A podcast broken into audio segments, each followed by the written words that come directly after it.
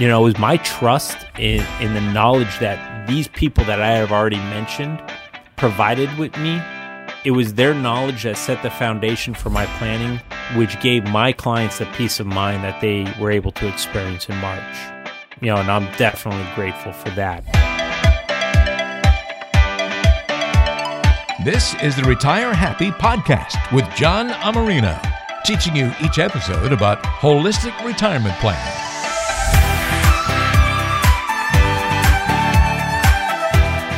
It's time for another edition of the Retire Happy podcast with San Diego's premier holistic retirement advisor, John Amarino, fiduciary financial advisor at Securus Financial, serving you in San Diego and beyond. I'm Walter Storholt. We're glad you're with us today for a great conversation on tap. We're going to have some fun today, getting to know John a little bit more throughout the program. I've just got kind of a good smattering of questions for him. We're going to look at some things happening in the news. We've got a mailbag question Lots of good stuff to get to on today's show. John, I'm pumped up and excited. I hope you are as well. I am too. I am too. I'm uh you know, it's it's back. Got Walter as my co-host again. We we obviously mix it up the last episode with with Dan in and I, I had a blast doing that, but uh Yeah, I got to just take a nap yeah, while you guys chatted. It, you made life easy on me.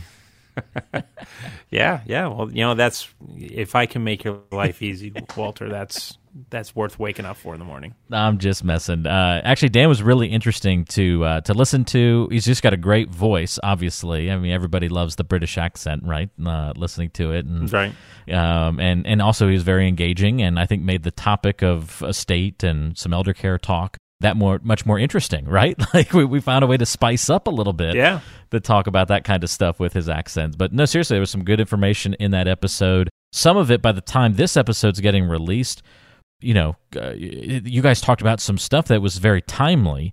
So I do encourage people if you haven't listened to that episode yet, go back one and listen to it, um, and do it now because some of the elements and the items that you guys discussed did have a little bit of a time crunch on them. So definitely go check it yeah. out. It was a good interview. Well, uh, lots of things to talk about on the show today, John. So let's turn the page there. Uh, just to get us started this week, I've got kind of an off the wall question for you. Um, you know, I've been interested in kind of watching lots of different um, uh, different you know elements of news coverage and things like that lately, and just following people's prognostications of you know what the the markets are going to look like and the financial world is going to look like. And there's all sorts of you know celebrity financial folks out there. You know the Suze Ormans, the Dave Ramseys, the the Mad Money guy, Jim Cramer.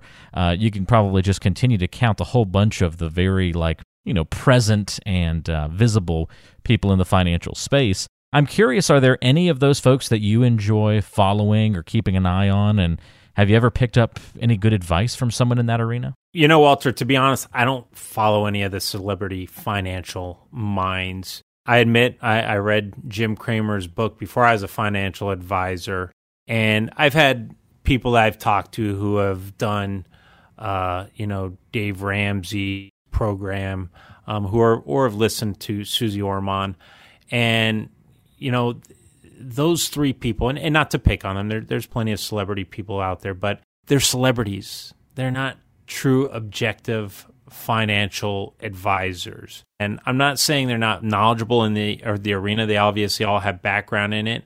Um, and they've given some good, simple advice. Uh, you know, I, I, know they're they're all into well, as Orman and Ramsey into the budgeting and, and savings, but they've also all given some bad advice, so, some real bad stock picks. Um, and they've also, you know, kind of in a general sense, bashed some financial vehicles that they essentially had to come around um, years later on. And, and, you know, the, the fact of the matter is, I'm not singling anyone out there, but, you know, any celebrity out there, but they're celebrities and they're entertainment. And the biggest problem I have with celebrity celebrity planners in general and even more so the media, because you know how much I love the media, is they are getting their paychecks from a media mogul. And they are being told, whether they like it or not, to shape a narrative that that mogul wants. And, you know, this goes not only for the people we mentioned, but for Fox Business or CNBC, all the mainstream media. They're not advising people on a day to day basis, they're getting their checks from those companies. So, you know, I think it'd be a little bit naive to say those companies are saying, hey, you're going to say this or you're going to recommend this to your audience. So I don't tell people not to expand their thinking and to not watch these shows. But if you are watching them, take their information with a grain of salt. And really, that goes, you know, Walter, that goes for anyone, including myself. You know, when you hear something on a podcast or one of my videos, or, or if I'm teaching at a workshop, it's generalized information. And, you know, Dan and I talked about this in, in our episode is no one size fits all, right? This is very customized detail planning. My clients, not one of my clients are alike. I am not the same as my sisters or my dad or, or my mom. So even within same households, you're going to have different goals, values, approaches, and, and needs. So it's general information. If something pops up and it spikes your interest that they said, right? Reach out to your advisor, reach out to me, or, you know, as many people do, submit a question on a show note and, and really see if that's going to be appropriate to your individual situation. That's the key advice, as always. You've got to put it into the proper context through the proper filters. Always makes sense to do that. Now, John, uh, so maybe maybe celebrities isn't where you direct your attention to or pick up very many helpful hints or anything like that. But I know you're a pretty avid reader. So, what about uh, financial books? Is there a best financial book that you've ever read that has helped shape some of your financial views? Yeah, you know, my favorite financial book was was probably the Retirement Savings Tax Time Bomb by uh, the renowned CPA Ed Slott. and I, am a big Ed Slott fan. Um, have been for you know my whole holistic planning career. Um, I've attended several of his advanced IRA planning conferences. He's got a great PBS special, and I've read his books. As a matter of fact, uh, I believe in you know inadvertent plug, but I actually think his new retirement savings tax time bomb book's coming out in, in a couple months. Um, and I just really like his approach because he's talking about taxation of retirement accounts. Um, and that really led me as a younger advisor to understand that there's a lot more to the retirement planning game than just investments. And I know this is going to come as a shock, Walter, but taxes are going to be one, if not the largest expense in retirement. And, you know, tax laws may be changing and they may not be changing in our favor.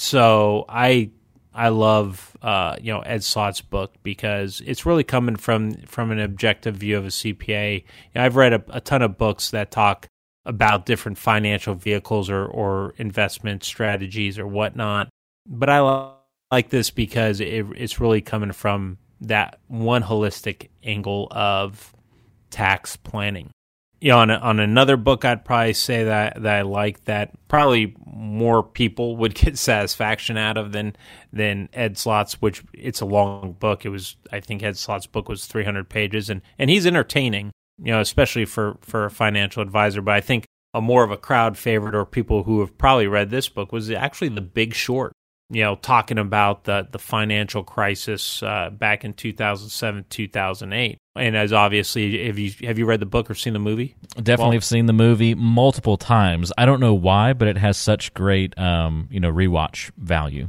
Right, and you know, I really liked the book, and it's actually a series of books, you know, by Michael Lewis, who, who has also written some other great books, about, by the way. Yeah, Moneyball, and and he really he's he's he, uh, think it's Liar's Poker. Um, he's really talked a lot about Wall Street, and you know something that I got out, and maybe you could agree or or disagree with me, but you really learned about the greed, corruption, and and straight out arrogance of Wall Street. And you know a, a great example of that in the book and, and and also in the movie was you know Lehman Brothers' demise. You know, it, Lehman Brothers was a huge, huge firm and then overnight they're gone. Um, you know, and, and Bear Stearns, and you can't forget about Merrill Lynch. So another thing that I actually took about out this because when I read books about especially investments, I always look from it from a planning angle because that's my specialty. It showed that if you stay the course of your plan, as as Dr. Michael uh, Burry did, that you can have a positive outcome. And, and if you remember, I mean, he went against the popular consensus grain of the nation. but he was right and he knew he was right and he felt comfortable about that plan. And, you know, there were some rough patches in that, you know, his clients wanted to sue him and he, he remember when he when he stopped the funding the outflows from his hedge fund but in the end he made himself and his clients a lot of money and he was able to stick to the course of his investment strategy and hedging plan my favorite part of the movie when he emails the guy that had been you know, just berating him in the movie, and uh, and he emails him as you know, I've closed out your account. You have you know investment returns of you know something ridiculous. I forget what it was, but you know three thousand seven hundred and fifty two percent, and he just ends with like, "You're welcome." yeah, and then he goes back to blasting Metallica in his that's in right. his uh, office. that's right. It's a great, great character. That's for sure. Um, captured, captured very well in uh, in the movie. I'm sure even better in the book. So uh, Big Short, that is definitely a good one. So uh, Ed Slott, and then you can spice it up with a little bit more of a, uh, a little bit more storytelling with the Big Short. I like that. You took us to like the educational route, and then a little bit of uh, the entertainment side of things too. So that works out nicely. Now, I, I mean, eh, listen, if the clients are going to read a book, I, I, would say, you know, the tax saving time bombs, you know, seven steps that, uh, you know, I, uh, I I've got uh, help contribute to with my friend friend Dan Caprill got that book out, I'd be more than happy to send you that book. Very nice. But if, lots of good gonna, options. You know, plug my own product, Walter. Right. That's right. Well, it's good to bring in some outside resources from time to time. So you you, you pumped those up before your own book, so that works out well. Uh, all right, so we've we've kind of been going down this rabbit hole a little bit of where you've gotten different influences from shaping your financial life a little bit. Talking about the celebrities, okay, so not so much influence there. Um, financial books, definitely. They've there have been a few that have resonated with you. Uh, but let's talk about people. Um, in particular, I'm curious about growing up, maybe. How did your parents or those close to you in life when you were younger influence your views on money, investing, and retirement? And how does that kind of shape how you still view things today? Uh, they had an absolute huge influence. I mean, you know, like probably so many people out there, you know, they shaped my foundation of how I view my household balance sheet, my business balance sheet, and my my own investment portfolio. And the funny thing is my parents are exact opposites on the spectrum of this. So I found what I feel is a happy medium in the middle. And my mom is really the inspiration for me reaching out to and helping, you know, women in retirement um, because like her, you know, my parents divorced. Uh, it, it's amicable. I'm still very, very close with both of them. Um, but my mom raised, you know, had the Monday through Friday of getting the kids ready for school, going to work, and all that. So I have a tremendous amount of respect for what my mom did for us. Uh, I mean, I have two kids with my wife, and I couldn't imagine not having, you know, a partner in that every day. So, you know, she to have that is a big motivation for me to help out other women uh, in you know that are entering retirement as just you know uh, a single single mom or or a widow or a divorcee. But my mom also grew up with a single mother, and, and she grew up with not a lot of money. And so they had to work extremely hard to provide for the family. And, and my grandmother, she owned her own catering business in Cleveland, but she would often have my mom and my aunt in the kitchen early on Saturday mornings. We're talking like 5 a.m. Uh, helping prepare, you know, peak cutting potatoes, whatnot, setting up the chairs in the events, you know, and they were just seven, eight years old.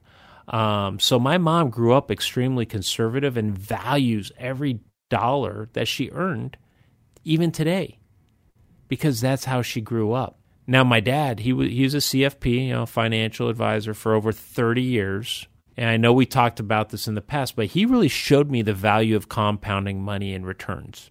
And I used that example in the past about the dividend stocks that I got when I was 10 and 11 years old. And he said, you know, son, you can you can reinvest those and those stocks will be much bigger later on. You know, kind of like that old marshmallow experiment. And, and he said, you know, and I'll, if you do this, I'll let you keep a check every now and then, and I will actually give you, well, I'll give you a bonus check you know, to in- incentivize me. And, you know, um, later in my early 20s when I had my, my first career going, you know, they both encouraged me to save and he encouraged me to invest. And between those dividend checks that I never, you know, spent that money and my savings, I took advantage of the 90s tech boom and I was able to buy my house in 1999 at the ripe age of 24. And I mean, especially in California, Southern California market, that gave me a huge advantage over all my friends and even my current neighbors who just bought in, you know, the neighborhood the last couple of years. Um, and that alone was literally the foundation of my adult financial success. So, absolutely, um, you know, credit goes to my parents um, for a lot of this financial success I've had today. Of course, as you've gotten older and you've been in the industry for a while now as well, I'm sure you've made a lot of good friends through the industry, maybe some mentors. What relationships have you developed over the last several years in a professional sense? Have made you, you know, kind of appreciate their assistance, maybe their knowledge, how they maybe helped you in turn help your clients better? Yeah, and you know, we just got done talking about you know the the foundation that my parents set up for me. The funny thing is, you know, my dad and I actually have pretty conflicting views on retirement investing, and and you know, I kind of got I, I was attending an Ed Slott conference, and I met a guy, a gentleman by the name of Jim Redder, who he was a great man, and he had a profound impact on my career going forward. And, and unfortunately, Jim passed a few years back, but it was Jim who really started my business relationships. He was my first business relationship, and that's become the crux of my business success and my success, my planning success as a financial advisor. And, you know, meeting Jim, that impact I'm, I'll forever be grateful for because, as I said, he was my first colleague relationship, and he introduced me to a group that he was involved with, and it was is, is an FMO, so it's it's not to get too much into it, but it's a it's an insurance relationship type of, of company called the Three Mentors, and you know this Three Mentors was led by three very successful advisors, three very great guys but they had about a group of 150 or so close knit advisors from around the nation who would gather together at conferences and would help grow each other's businesses and they'd we would we would talk about how to design financial plans for our clients that would give them the peace of mind. Now, unfortunately, for us advisors, it is obviously a good move for the three mentors. But unfortunately, as business goes, you know, three mentors became so successful. It really became for such a smaller FMO became an industry powerhouse that they were acquired by a much larger FMO. You know, so we kind of lost, you know, it, it expanded a bit. But another thing that kind of how this just keeps on um, snowballing, three mentors introduced me to Brookstone Capital Management, who, like the three mentors FMO, they focus on advisors helping other advisors. So I'll be very honest with you, and I've seen a lot of organizations. I've been with multiple FMOs, I've been with multiple RIAs. These two organizations, and, and well, now Brookstone Capital Management, as the, the, the sole existent of the two, they're rare species in today's eat or be eaten type of industry. And so I am very fortunate to have been with three mentors at the time they were around and now be around with uh, Brookstone Capital Management. But furthermore, I want to kind of give a, a, shout out to my original mentor, one of the original three mentors, Rodney Harris. Profound effect on how I do business today. He was really a, a, a true mentor, and he's a great friend of mine. We we've often you know kind of vacation together. Um, he has young kids and, and a wife, uh, my wife's age, and you know then there's Derek Gabula, who recruited me you know to Brookstone Capital Management, which is uh, an absolutely unbelievable RIA that's led by an absolutely great man, Dean Zayed, who's the CEO of Brookstone Capital Management. You know, Walter, you got a, a CEO of now, you know, Brookstone Capital Management has over 500 advisors, over six and a half billion dollars in AUM. And Dean's the type of guy that, you know, when I come into a conference, he'll he'll be talking and he'll, hey John, how's it going? Shake your hand. He'll buy you a beer at the bar he's not he's not that stuffy CEO. He he is he's just a great leader Um, you know, and, and his employees love him and the advisors love him. And, you know, another great person was, was Josh Nelson, who was my original rep at the three mentors. And now he works for Brookstone Insurance Group. So really those, you know, business, you know, through businesses, I, I learned from them. And then even more so, aside from that, some of my original colleagues from Three Mentors who are now great friends. Tom O'Connell, um, he taught me everything I know about structure and powerful life insurance vehicles. Chris McIntyre, Steve Davis, uh, Mauro D'Amico. You know, these are advisors that you know. Aside from Mauro, who's who's in the L.A. area, everyone these advisors are you know New Jersey, Ohio, Vermont. We're all over the place.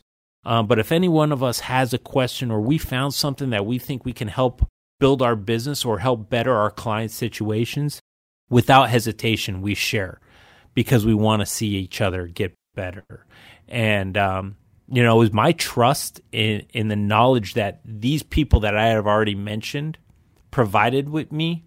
It was their knowledge that set the foundation for my planning, which gave my clients the peace of mind that they were able to experience in March you know, and I'm definitely grateful for that. And then lastly, you know, one last person that I actually hired on as a business advisor, and you know, Walter, you and I, you know, connected through this man, um, Dan Caprill. You know, I hired him in 2019, and he pushed me to new limits.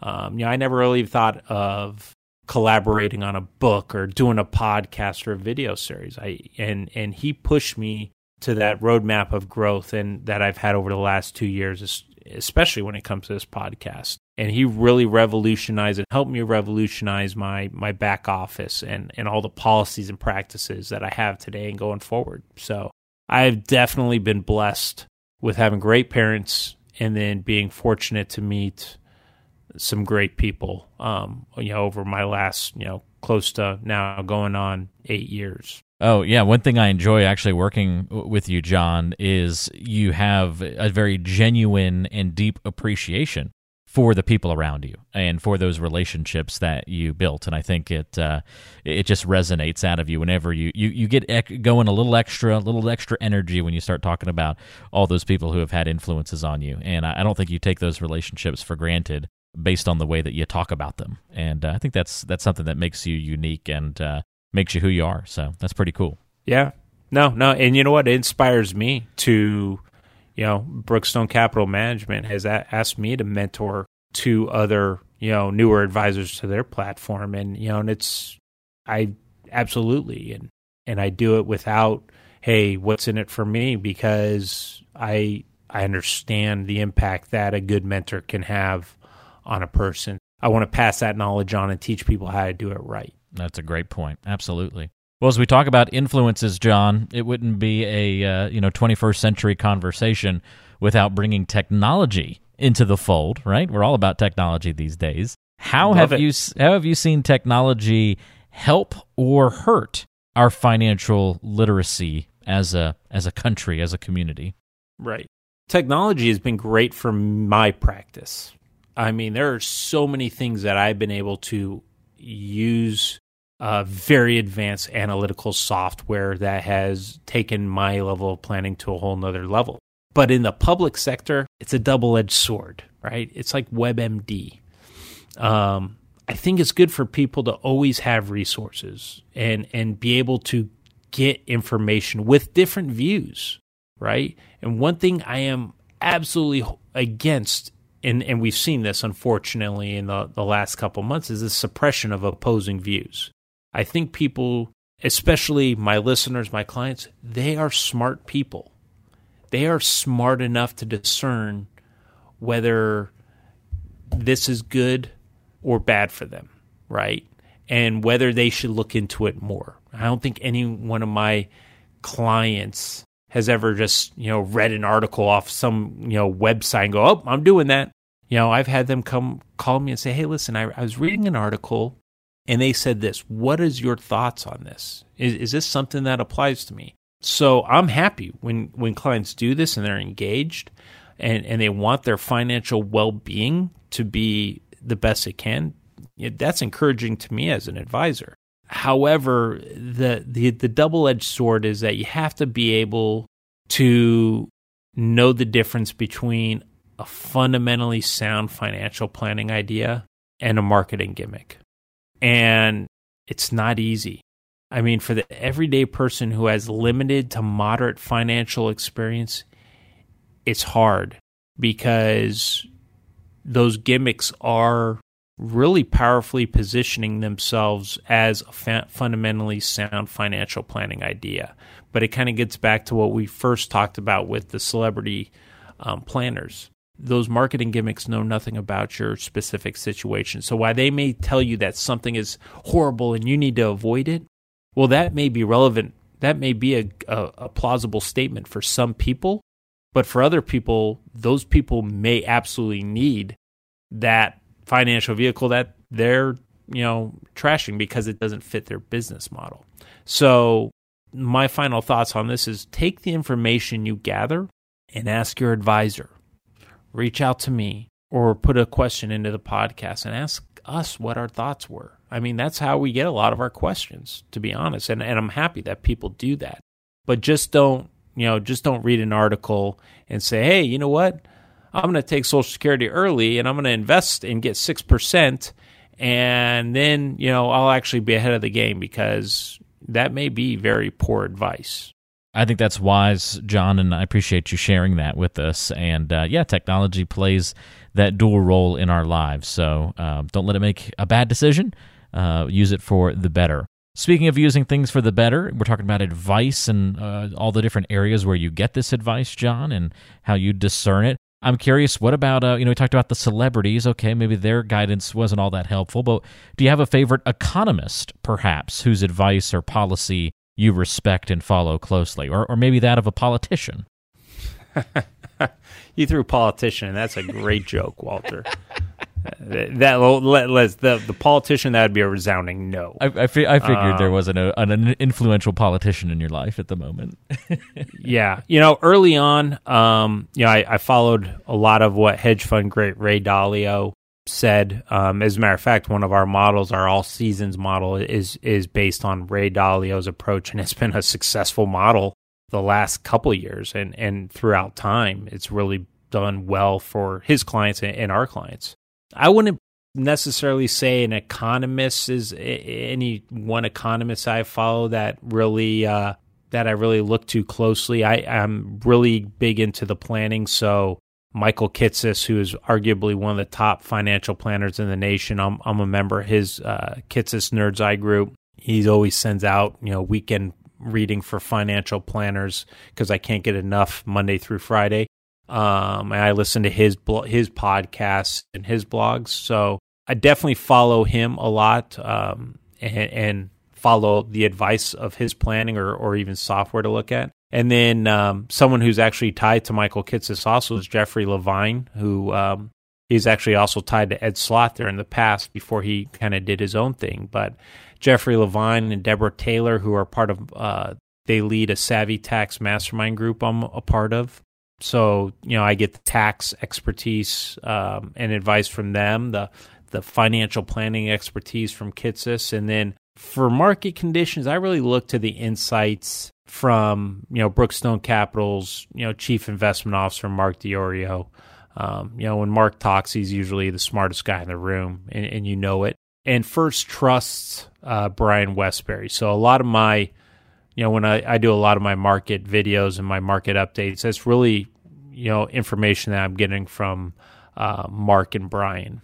Well, it's great. Uh, it's nice to have other experts in the industry, non celebrities, uh, that you can pull good guidance and information from. And I know you talked a lot about Ed Slott earlier as well, who probably falls into this list, uh, you know, from his book that you've read. That I'm sure somebody that you always kind of perk your ears up whenever they speak, whenever they talk. You're you're in tune and wanting to hear more from them. And uh, that's how I feel every time we turn on these microphones and I get to hear from you a little bit, John, and your perspective and guidance on some of these financial matters that we're able to discuss on each show. And I'm going to be interested to hear your perspective on our next question when we find out a little bit about what's happening in the news. But I do want to throw out there for anybody who is listening to the show today and wondering a little bit more about if they're new to the program, new to listening and learning about you, and they might want to reach out and have a conversation with you about their plan how they can maybe be better positioned, and if they want to seek your guidance and counsel when it comes to their own retirement plans and uh, financial life. It's easy to get in touch with John. Again, he's based in San Diego. Uh, they're on Treena Street, right off of Interstate 15, next to Scripps Ranch High School. You can call 858 935 6210.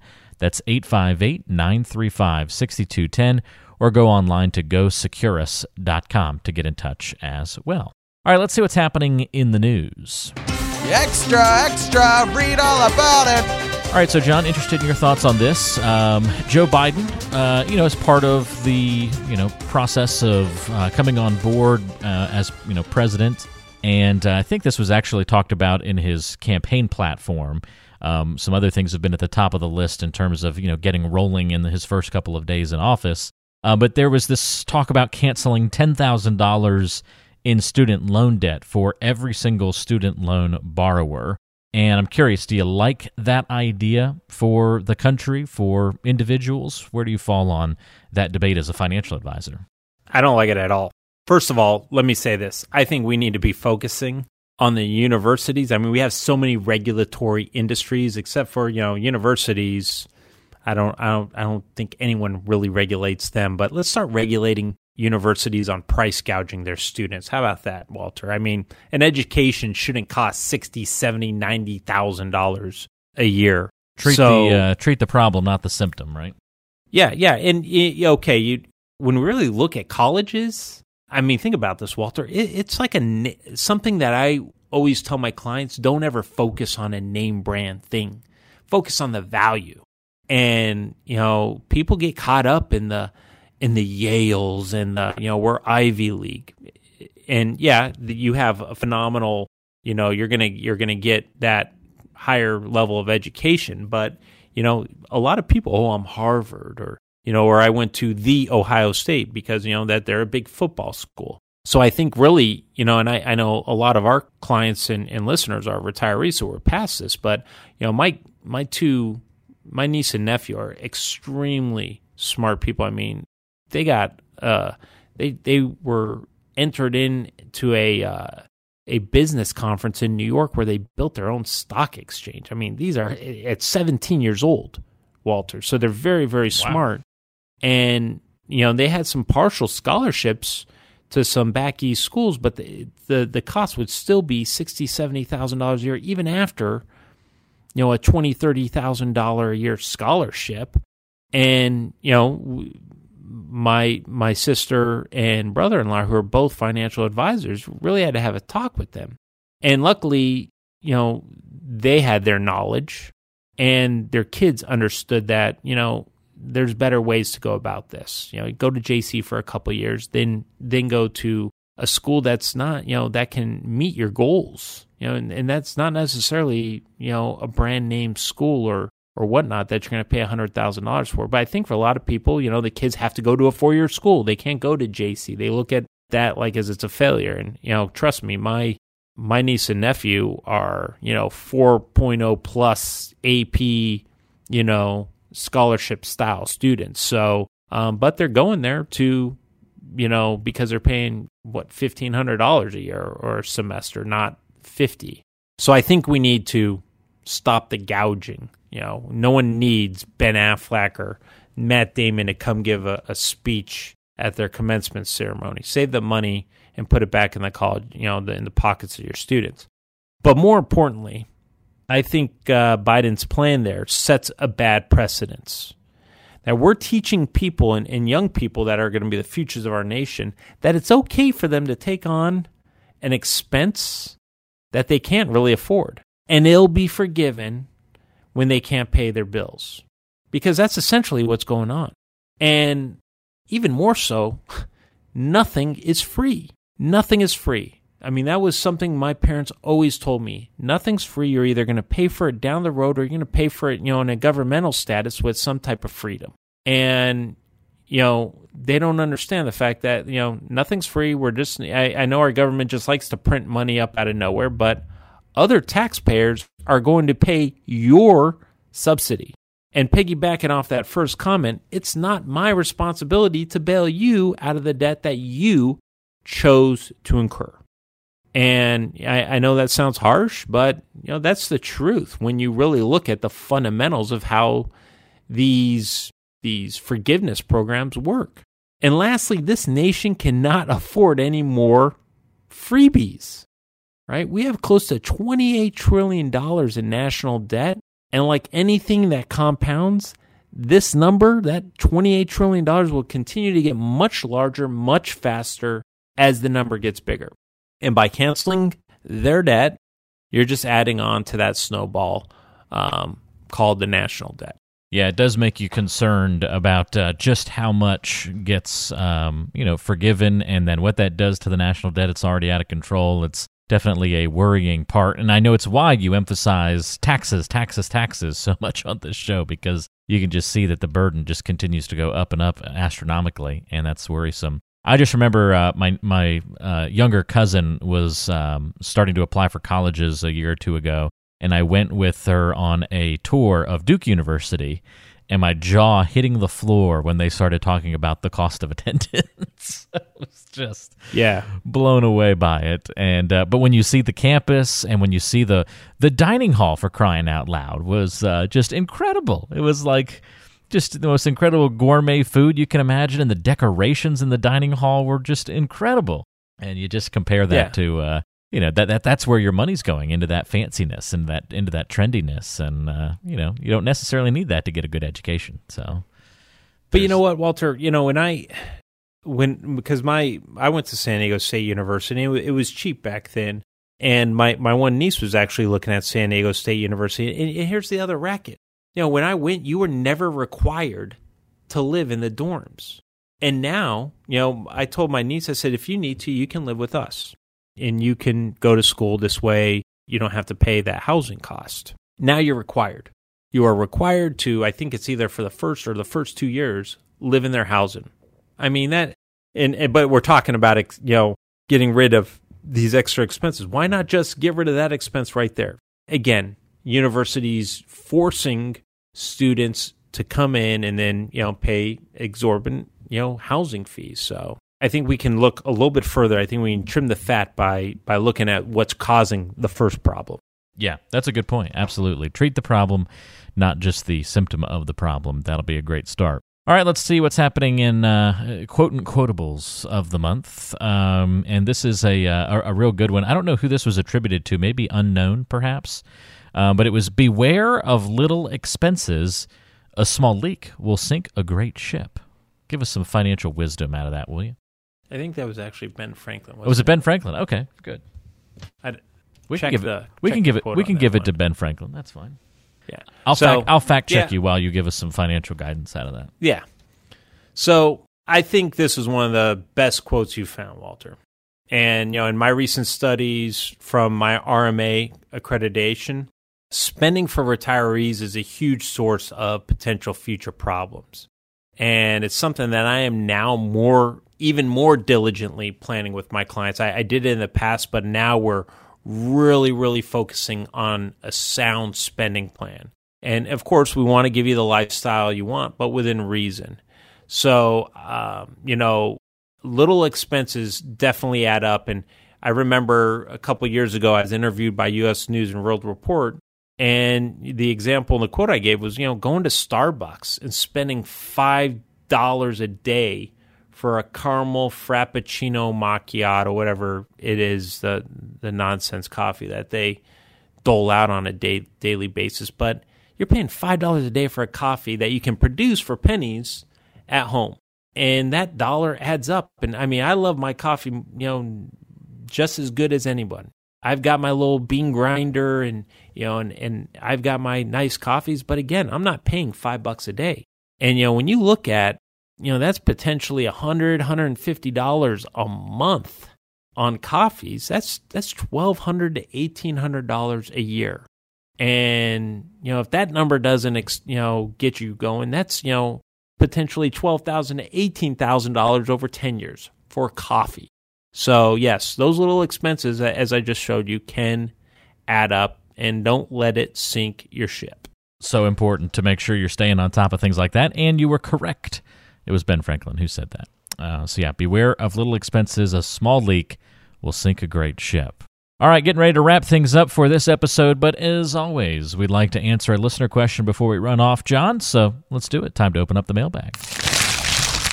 It's time for the mailbag. We want to hear from you. And today's question comes to us from Diana in Del Cerro. Uh, Diana says, I've heard about a strategy using life insurance to create income for yourself in retirement. Is this a legitimate strategy? Hi, Diana. Well, yes, it is. It is a legitimate strategy. You can use the cash value inside a permanent life insurance policy to create an income for yourself in retirement. Now, let's understand there's different types of life insurance policies. So this can only be done using policies like whole universal or index universal life vehicles that accumulate cash value. So if you have a term policy, that's not going to work. That's not accumulating cash value. It has to accumulate cash value. And you know, I mentioned the name, you know, Tom O'Connell earlier on. This this man, you know, showed me how to properly structure life insurance uh, in a very powerful way. And actually, both my wife and I have index universal life policies on ourselves that we're actually using for the specific purpose of creating a not only an income for ourselves in retirement, but a tax free income for ourselves in retirement. And if these policies are properly structured, and that is a big if, you have a lot of moving parts that need to be properly done right.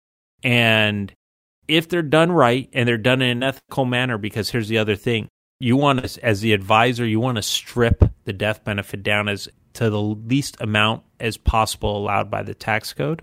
And when you're doing that, you're also reducing your commission. So you, you have to have the advisor looking out for your interests, right? Doing things right. So if you have that and they have properly structured, then in our case, our policy is going to give us, like I said, a tax free income stream. But also, we do not have any market risk.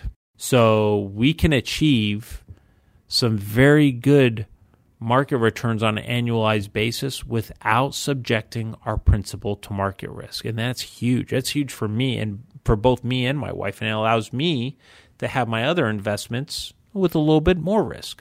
So, um, you know, a, a kind of on a side note, the principal protection from market risk does not apply to variable life insurance policies. So you need to understand if you're in a variable life insurance policy, you're not going to have that principal protection but ours is not a variable. It's a fixed index universal life policy. And and even that's not always going to be a viable strategy. So you, you kind of have to get the policy tailored to what you want it to do. And then last but not least, it's life insurance. So, you know, what makes this even more powerful is the icing on the cake. And that's, listen, I mean, 2020, people thought, you know, COVID could never do what it did to our nation. Bad things happen. I experienced the loss of three great friends in 2020, you know, and one of them being my closest friend. I'm fortunate to have not lost both my parents. So everybody has to sit here and say, you know, we want a income plan as if we're going to live forever, but you you know, you, I, all the listeners, all my clients, we have to estate plan as if we're going to die tomorrow. And, you know, in the event of my death, I'm leaving a tax free death benefit to my spouse and or my kids. So it's a very powerful strategy, not too often discussed, but I am a fan of it. And I actually learned of this strategy first from Ed Slott at one of his conferences. And then, you know, luckily for me, I had a, a guy like Tom to really teach me the ins and outs. And when you have those people in your life that can teach you the ins and outs, and you continue to listen with open ears for improvements, you're only going to be in a better shape uh, for your financial plan, for your financial future. And in John, your case, uh, building a business, building a great family of clients, and uh, you know a, a, a, fantastic operation that helps people achieve those retirement and financial goals. So I think all of this works together well, and uh, it was really fun to go down that journey with you today. By the way, I hope that's a helpful answer for you, Diana, and I'll give you some contact information to get in touch with John here in a moment in case that's something you want to discuss further. Uh, but really appreciate you taking us kind of through a little bit of memory lane, taking us down uh, the path of, of how you develop your thinking when it comes to financial and retirement planning, John. It was a fun episode and a fun show with you. And uh, thanks for being so open with us. Yeah, I always have fun with you, Walt. It's always a great, great time. We have a good time, absolutely. No doubt about it. Uh, well, if you want to get in touch with John Amarino, here is exactly how to do it. First, you can check the description of today's show or the show notes section, whatever it's called, on the app that you use to listen to the program. And uh, you're going to see contact info there on the description or show notes section of the program. Uh, you can also just, uh, you know, if you can remember the phone number as I'm about to say it, you can call 858 935 6210, 858 935 6210 or you can go online to gosecurus.com. Perhaps that's where you're listening to the show today and just look at the contact form for how to get in touch with John that way as well. Those are your contact uh, forms and ways to get in touch with San Diego's premier holistic retirement advisor. John, this was a lot of fun. Thank you so much for the guidance, and we'll look forward to chatting with you again on a future episode. All right. Take care, everyone. Take care, Walt. We'll have another good topic on tap next time around, right back here on the Retire Happy Podcast.